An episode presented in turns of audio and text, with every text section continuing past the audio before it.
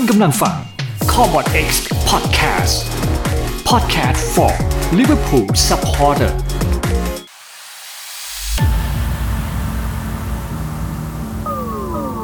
วันนี้อยู่ใน EP ของ Moneyball ตอนที่ 3 แล้วนะฮะ ตอนแรกเราคุยจากหนัง เรื่องเล่าจากหนัง เราก็คุยกันนะฮะข้อคิดต่างๆ จาก Moneyball แล้วก็ได้เรียนรู้ตัวตนจริง ๆ ตัวในละคร แล้วก็รู้ว่ามันเกี่ยวข้องอย่างไรกับลิเวอร์พูลตอนที่ 2 เราก็ได้รู้ว่า John W. Henry ผู้ที่เชื่อมั่นและศรัทธาในระบบ Moneyball เนี่ยนำมาติดตั้งให้กับลิเวอร์พูลอย่างไร ใช้เวลานานพอสมควรนะกว่ามันจะ work และตอนที่ 3 ตอนนี้เราจะคุยกันถึงตัวจักรสำคัญของระบบ Moneyball ในแบบของเลิเวพูของจอห์นดับยูเฮนรี่เนี่ยแหละนะฮะและเราก็จะพูดคุยกันถึงเรื่องตัวจักรสำคัญนะครับ ก็คือ คนที่อยู่เบื้องหลังหรือหลังบ้านเนี่ยนะครับ คือคนที่เป็นคนวิเคราะห์ข้อมูล แล้วก็วิจัยต่างๆนะครับ อันนี้จะเข้าสู่คนเบื้องหลังโดยเฉพาะเลย เราจะพูดถึงคนที่สำคัญที่สุดและเป็นมือทองที่สุดของวงการ ดรเอียนเกรแฮมเอียนเกรแฮมเนี่ยมีหลายสื่อสารพัดเต็มไปหมดเลยนำมาตีแผ่เรื่องราวของเอียนเกรแฮมหลังจากที่ FSG มาอยู่กับลิพูแล้วลิพูมีทิศทางที่ดีขึ้น มีคนไปค้นหาไปสืบเสาะเรื่องราวต่างๆ แล้วถูกตีแผ่แล้วก็เริ่มน่าสนใจมากขึ้น แล้วก็ได้รู้ว่า เอ้ย ระบบมันนี่บอลกับฟุตบอล เฮ้ยมันมีตัวตนแล้วว่ามันเริ่มเป็นรูปเป็นร่างนะครับ แล้วก็ข้อทุกสิ่งทุกอย่างข้อมูลทุกอย่างก็จะถูกเอียงไปทางเอียนเกรแฮมนี่แหละคือคนสำคัญนะครับทำงานเป็นตัวจักรตัวหนึ่งที่ทำงานอยู่เบื้องหลังไม่มีใครรู้มาก่อนนะครับแต่บทความแต่เรื่องราวที่ผมนั่งเล่าก็มาจากการอ่านหลายๆที่แล้วก็นำมารวมกันเล่าสู่กันฟังคุยกัน แล้วก็อ้างอิงบทความจากสื่อหลักของสโมสรลิเวอร์พูล เว็บไซต์หลักของสโมสรลิเวอร์พูลลิเวอร์พูล fc.com เนี่ยนะฮะตีพิมพ์เรื่องราวของเอียนเกรแฮมใน EP ของ Behind the Bench เอาไว้ ผมก็เลยรู้สึกว่า อะ ผมก็นำมาแนบไว้เป็นต้นเรื่อง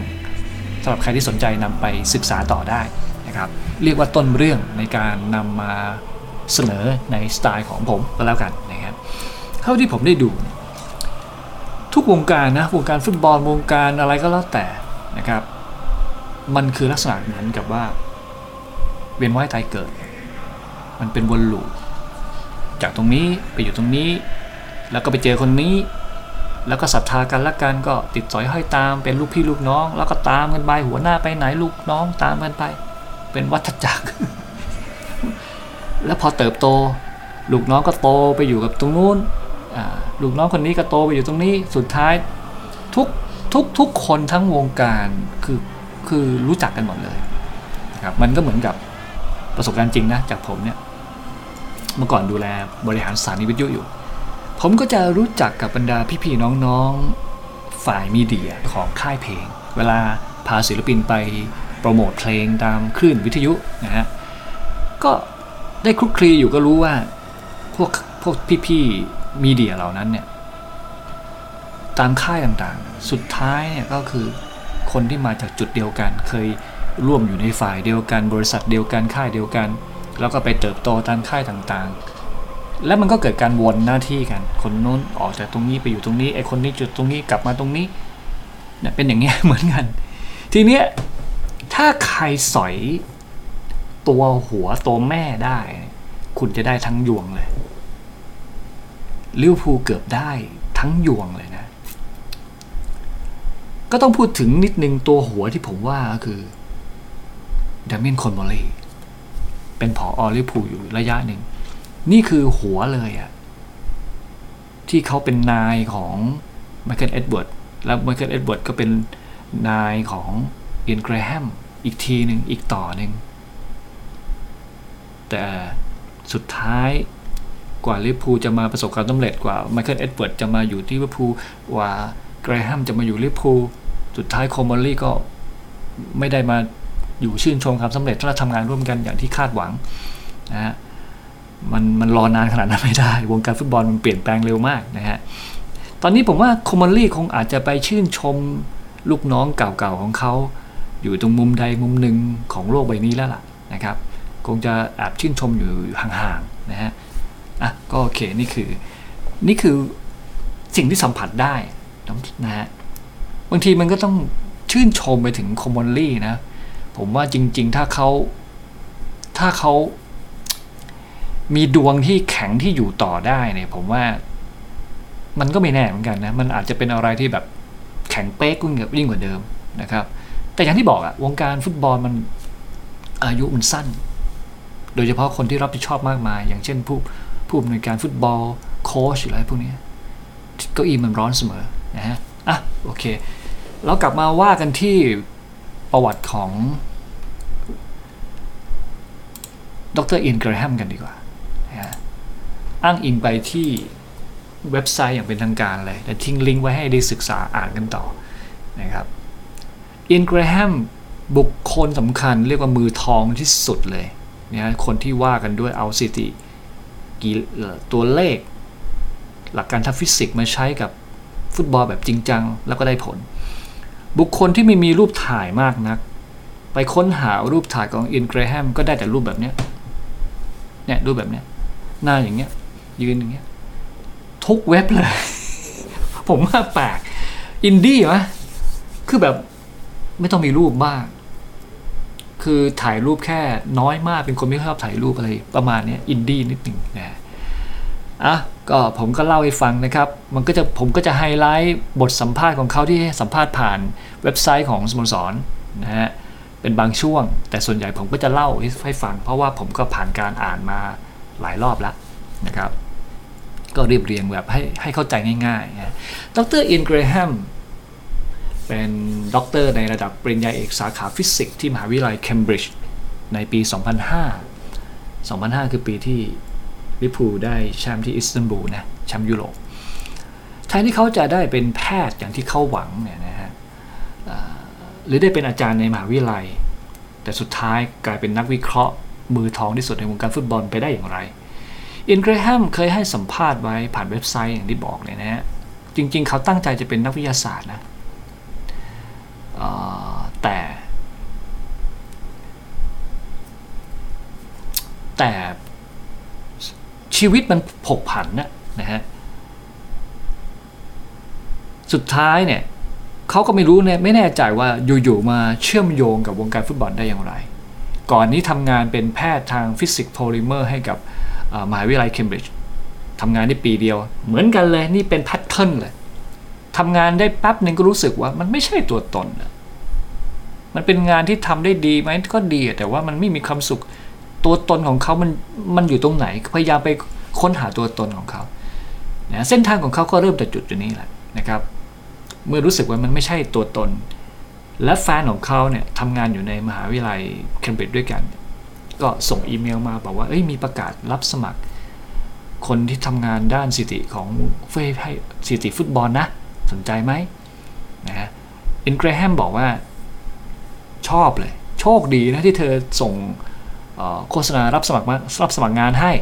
นะครับก็เลยสมัครไปแล้วก็ได้มันเกิดขึ้นแบบกระทันหันมากเอ็นกรแฮมบอกนะอาชีพการงานมันมันไม่แน่นอน ลองเปรียบเทียบตอนนั้นกับตอนนี้ดูสิ คุณจบการศึกษาจากมหาวิทยาลัยที่เกี่ยวข้องกับสถิติตัวเลข แต่คุณต้องมาทำงานเก็บกับวงการกีฬาเนี่ยนะ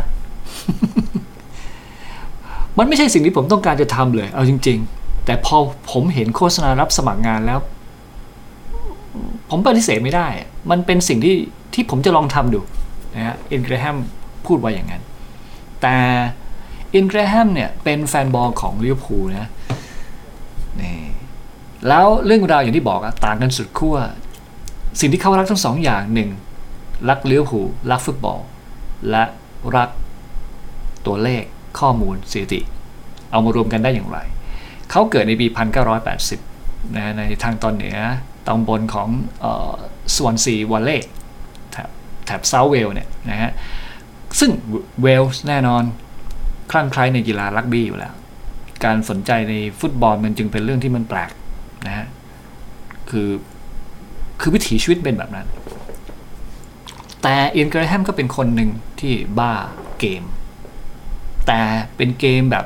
manager นะ เอ็นก็แทนบอกว่าผมชอบเล่นเกม sensible soccer เกมสร้างทีมฟุตบอลเนี่ยนะฮะ แล้วก็เขาก็ชอบอเมริกันฟุตบอลด้วยนะ เวลาเล่นเกมผมก็ชอบดูสถิติทั้งหมดของมันนะครับ แต่ว่ามันไม่ค่อยมีสถิติและสิ่งเหล่านี้อยู่ในเกมฟุตบอลเท่าไหร่เลยนะฮะแล้วผมก็ชอบเล่นแฟนตาซีฟุตบอลด้วยนะแฟนตาซีฟุตบอลทุกคนคงรู้จักนะนะ แต่ผมก็ไม่ยักจะเห็นข้อมูลอะไรที่น่าสนใจที่มันละเอียดพออะพูดง่ายๆนะครับเขาบอกว่าย้อนกลับไปในปี 2005 ตอนนั้นเนี่ยบริษัทออปต้าเนี่ยเกิดขึ้นแล้วบริษัทออปต้าเป็นบริษัทเก็บข้อมูลสถิติเกี่ยวกับฟุตบอลโดยเฉพาะเลยนะแล้วก็เก็บฟุตบอลเก็บสถิติฟุตบอลมาระยะหนึ่ง แต่ก็ยังไม่ไม่ไม่ละเอียดถูกใจเกรเกรแฮมนะจากจดหมายสมัครงานที่แฟนส่งให้เกรแฮมเกรแฮมเกรแฮมก็สุดท้ายก็ได้มาร่วมงานกับ Decision Technology เป็นบริษัทที่ด้านข้อมูลกีฬานะฮะแล้วก็ทางบริษัทก็มอบหมายให้เกรแฮมทำหน้าที่วิเคราะห์ข้อมูลให้กับนิยายสาร The Times นะทำคอลัมน์สถิติกีฬาประจำสัปดาห์นะครับ ซึ่งอยู่ในชื่อของ The Think Tank The Think Tank เขาก็ทำได้สักระยะหนึ่งประมาณครึ่งปีอ่าที่ผมขยับไปหน้าอื่น นะอันนี้คือส่วนสำคัญละจะเข้าสู่เนื้อหาสำคัญนะครับหลังจากที่เข้าทำงานในบริษัทที่ให้ข้อมูลด้านกีฬาแก่ The Times แล้วก็อื่นๆด้วยนะฮะปี 2006 ผ่านมาปีหนึ่ง เขาได้พบกับดัมเบนคอมเบอรี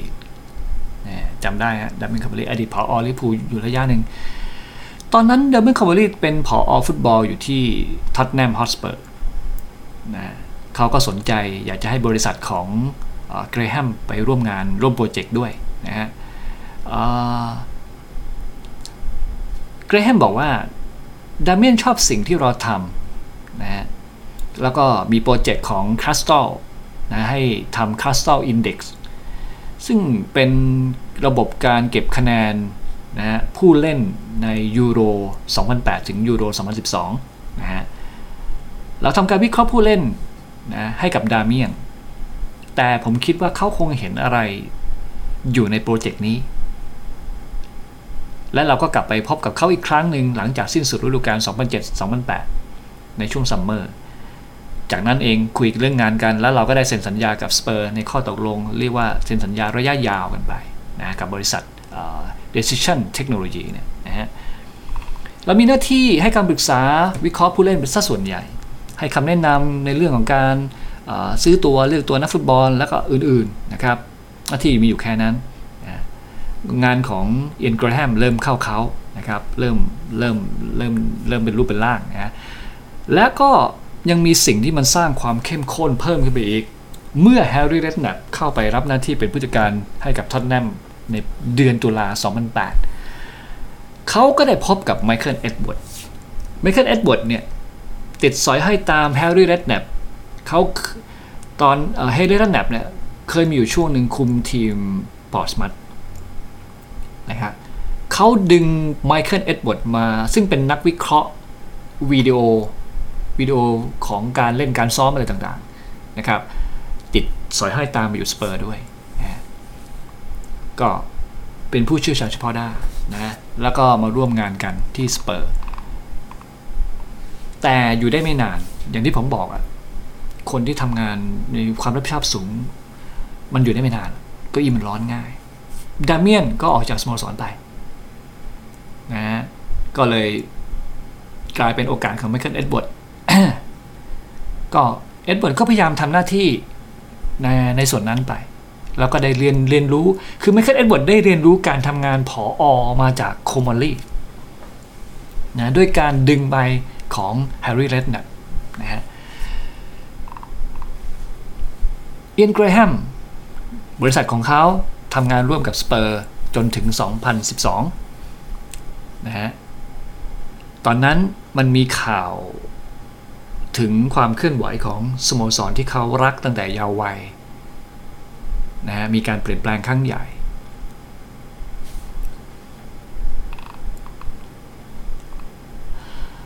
เอียนเกรแฮมบอกว่า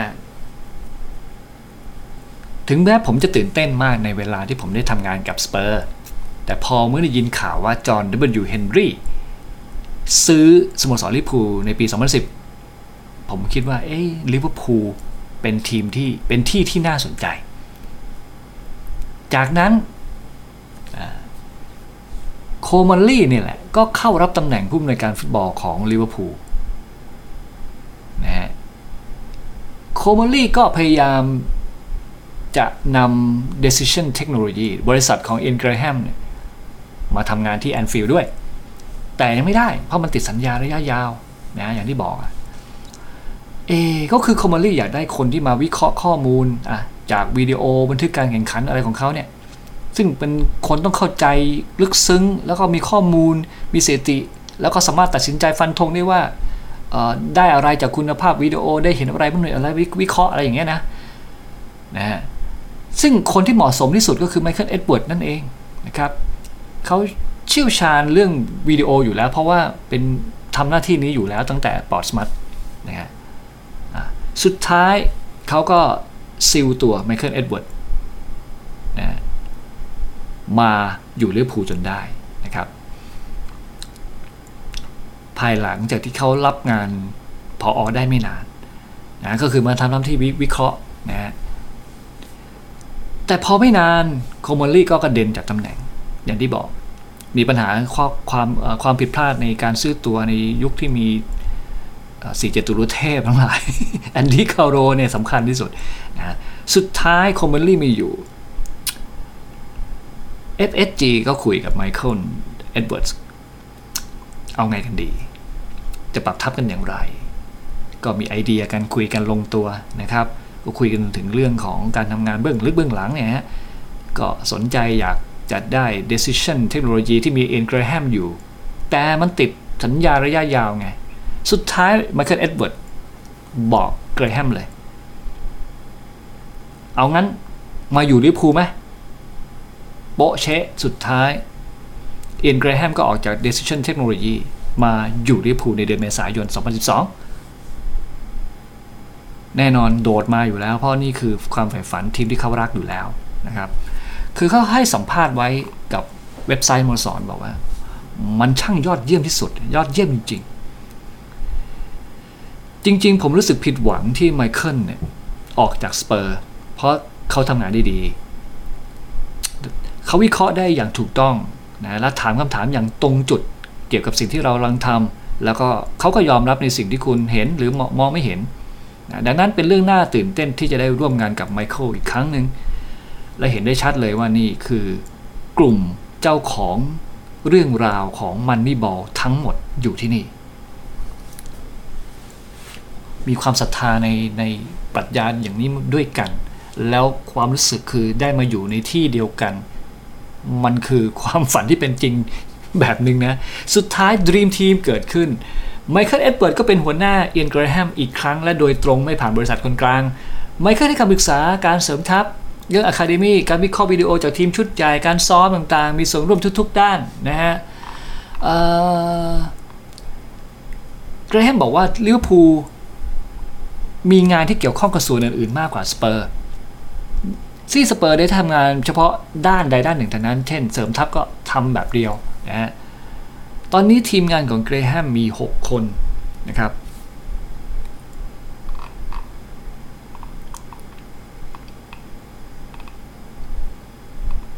อันนี้ไม่ใช่ชุดนี้นะ มันจะอยู่ในข้อความตรงนี้ เดี๋ยวเข้าไปตามศึกษาเอา ทีมงานของเกรแฮมมี 6 คนนะหนึ่งมีเกรแฮมแน่นอน 2. ทิมวอสเคตก็บอกเป็นปริญญาเกียรตินิยมอันดับหนึ่งสาขาฟิสิกส์ดาราศาสตร์ ผมก็ฟังเพิ่นผ่านๆนะ แต่ผมมามาอึ้งแบบในในสาขาต่างๆ เนี่ยนะฮะแล้วก็มีเดฟิดสตีลอดีตแชมป์หมากลุกโลกในรุ่นจูเนีย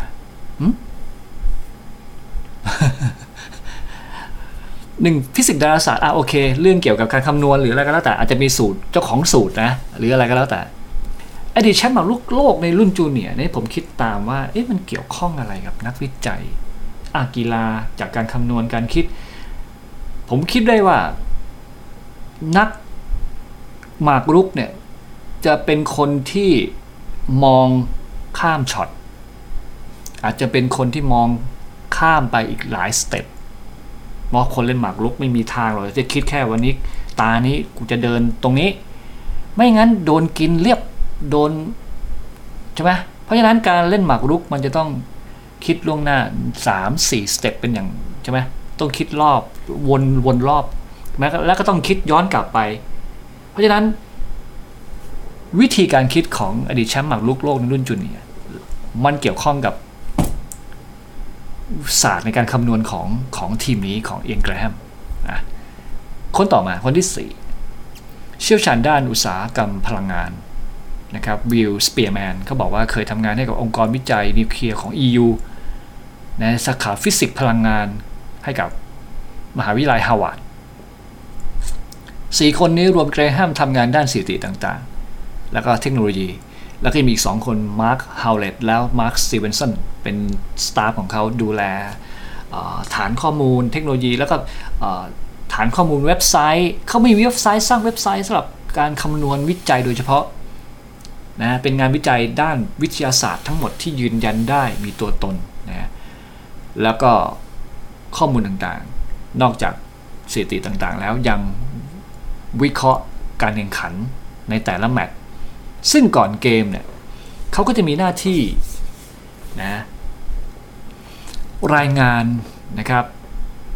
มีรายงาน 2 ฉบับก่อนเกมจาก Staff Coach เจมส์เฟรนช์แล้วก็เกรกแมทเทลสันนะ รวบรวมไว้ แล้วก็ส่งข้อมูลมอบให้ก่อนเกม หลังจากนั้นก็จะมีการรวบรวมการวิเคราะห์มุมมอง point of view ต่างๆนะอของ staff ที่รวบรวมไว้ส่งไปให้ทีมวิจัยนำไปข้อมูล สิ่งที่เกรแฮมสร้างจากข้อมูลก่อนเกมหลังเกมหรืออะไรต่างๆ คือแพลตฟอร์มที่สามารถดูการวิเคราะห์คู่แข่ง วิเคราะห์หลังเกมนะฮะมีแบบจำลองการคาดหวังค่าของการทำประตู แล้วก็มีค่าคาดหวังของการครองบอลต่างๆ เชื่อมโยงกับวิดีโอฟูลแมชแล้วก็มีการดูว่าสถานการณ์ไหนบ้างที่มันดูสอเขาจะเกิดอันตราย ในเกมต่อรูปเกมในเกมต่างๆ แล้วก็นำมาวิเคราะห์นะซึ่งเกรแฮมได้เล่าต่อว่า เราทำงานเบื้องหลังก็จริงนะอยู่ในเบื้องหลังการทำงานอย่างนี้ กับทีมงานกับสตาฟแต่เราไม่ได้มีโอกาสได้สัมผัสกับโค้ชหรือกุนซือเนี่ยโดยตรง แต่แผนกของเราเนี่ยสามารถเข้าถึงแหล่งข้อมูลทั้งหมดและสิติต่างๆ แล้วเราก็ให้สิติต่างๆนะรายงานต่างๆ ให้พวกเขาไปใช้นะในในการประชุมทีมกัน เกรแฮมยังได้พูดถึงเจอร์เกนคล็อปป์นะฮะ เปิดเผยเลยเกรแฮมบอกว่าเขาโชคดีที่มีบอสเนี่ย หรือเจอร์เกนคล็อปป์เป็นคนใจกว้าง ยอมรับในอะไรแบบนี้และแล้วก็พยายามเชื่อมโยงทีมข้อมูลของเกรแฮมอยู่ตลอดเวลานะฮะผมจำได้ว่า ในบทความของ New York Times บอกว่าเกรแฮมเดินถือแล็ปท็อปมา แล้วก็บอกว่าเอาข้อมูลเก่าๆ สมัยอยู่เป็นอยู่บุนเดสลีกาว่าเนี่ยคุณ ผลงานอะผมสรุปนะผมสถิติทีมนู้นทีมนี้ชนะอะไรเงี้ยคือประมาณว่า ทีมคุณเนี่ยสถิติคุณเล่นถล่มแหลกพับสนามบุกบุกแหลกอย่างนี้ แต่ทำไมคุณถึงแพ้ แล้วก็ให้ดูการสถิติต่างๆนู่นนี่นั่นอะไรเงี้ยจนตั้งแต่สมัยสมัย เอาสถิติเก่าสมัยบุนเดสริก้ามา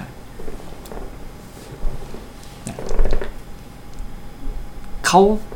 เข้าถึงข้อมูลกันขนาดนี้ แล้วก็บอกว่าเจเกนคอปเป็นคนที่เปิดกว้างมากเจเกนเปิดใจมากและยอมรับในงานของเรานะฮะในแง่ของความสัมพันธ์ระหว่างกันนะครับ ไม่ได้มีความสำคัญกันมากนัก แต่ก็ไม่ใช่เรื่องที่มันมีปัญหาเลวร้ายอะไรนะเพราะเขารู้ว่าการวิเคราะห์ของเราเป็นอย่างไร และมันส่งผล อย่างไรต่อเรื่องของการรายงานการทำงานนะประจำสัปดาห์ แล้วก็เรื่องของทีมที่เขาทำเพียงแค่เขาเปิดกว้าง และเข้าใจตัวเลขอย่างชัดเจนนั่นมันเพียงพอแล้ว และหากมีสิ่งหนึ่งสิ่งใดที่เขาที่เขาต้องการมีพิเศษ พวกเราจะอยู่ที่นั่นเพื่อโค้ชเพื่ออธิบายนะเราได้ทำงานในรายละเอียดในจุดที่พวกเขากังวลเกี่ยวกับพื้นที่การเล่นบางอย่าง หรือแม้แต่ข้อมูลการเดินทางก่อนเกมว่า ถ้าเดินทางนานเดินทาง แบบไหนส่งผลกระทบต่อฟอร์มการเล่นหรือไม่ เฮ้ย โคตรละเอียดอะเชฟการเดินทางก่อนเกมเดินทางระยะยาว มีผลต่อฟอร์มการเล่นเลยเหรอ หรืออาจจะนั่งนานกล้ามเนื้อมันผ่อนคลายมันมันเมื่อยล้าอย่างนี้เลยเหรอ โอ้โหละเอียดมาก นะฮะ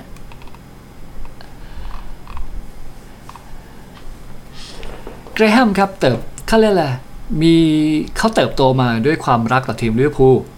ชื่นชมในตัวเอียนรัชนะแล้วก็ทีมลิเวอร์พูลทุกคน เช่นเดียวที่เขารักแล้วก็สร้างทีมที่เขารักบนเกม Sensible Soccer ตอนนี้เขาเป็นหัวหน้า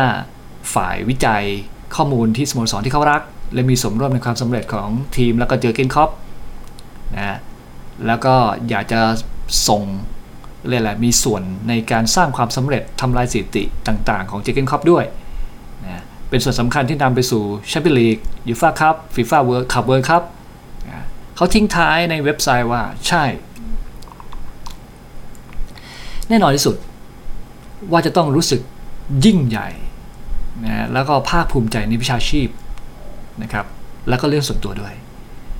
ในตอนแรก ๆ มันจะยากในบางครั้ง และการที่ผ่านมันมาได้ และประสบความสำเร็จบางอย่าง โดยมีข้อพิสูจน์ว่าอย่างน้อยสิ่งที่เราทำมันไม่ได้งี่เง่า นั่นแหละเป็นความรู้สึกที่ดีเอียนเกรแฮมนี่คือตอนจริง ๆ มันมียาวกว่านี้สำหรับเรื่องราวของเอียนเกรแฮมนะฮะอันนี้ก็จะเป็นส่วนหนึ่งแต่ว่าเขายังไม่ได้ลงลึกรายละเอียดนะว่า การทำงานร่วมกันกับคล็อปป์ นะอันนั้นต้องไปติดตามจากนิตยนิวยอร์กไทมส์เดี๋ยวผมจะไปค้นคว้าใหม่อีกอีกนิดนึงนะฮะแล้วก็มาเล่าสู่กันฟัง อันนี้คือส่วนที่เราได้รู้ที่มาว่าเกรแฮมมาอย่างไร และเขาเกี่ยวข้องกันกับเอ็ดเวิร์ดตอนไหน และเอ็ดเวิร์ดและเกรแฮมเกี่ยวข้องกับโคมอลลี่ คือพูดง่ายๆว่า พวกเขาคือมีความสัมพันธ์ต่อเนื่องกัน คือลูกพี่ลูกน้องกันเป็นลำดับลำดับนะครับ เริ่มมารู้จักกันที่สเปอร์แล้วก็ในที่สุดทั้งหมดทั้งกวนเนี่ย ก็รวบรวมมาสร้างหลักปักฐานกันอยู่ที่ลิเวอร์พูลโดยมีระบบที่ ชัดเจนและใช่และเอื้อต่อการทำงานของทั้งหมดอยู่รวมกัน คือมันนี่บอกแม้ว่าจะไม่มีเดเมียนโคมอลลี่แต่มันก็เป็นโอกาสดีที่ ไมเคิลเอ็ดเวิร์ดเขาจะได้เติบโตที่นี่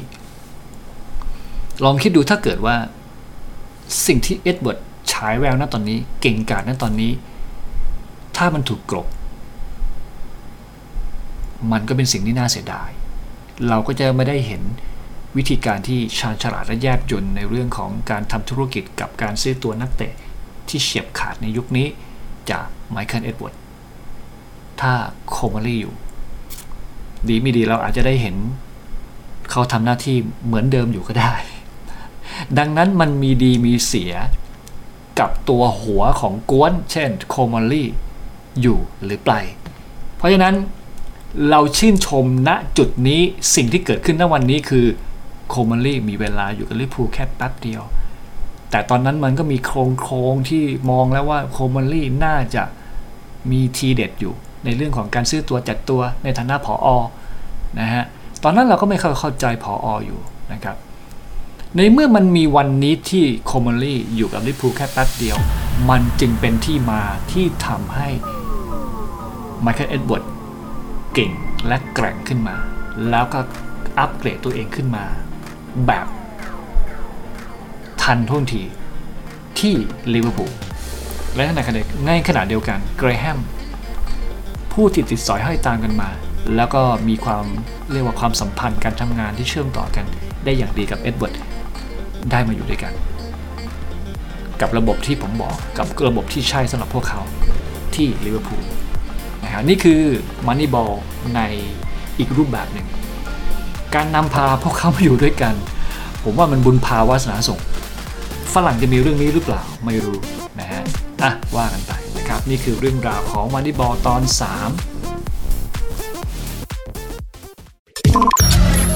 คุณกำลังฟัง c o b o t X Podcast Podcast for Liverpool Supporter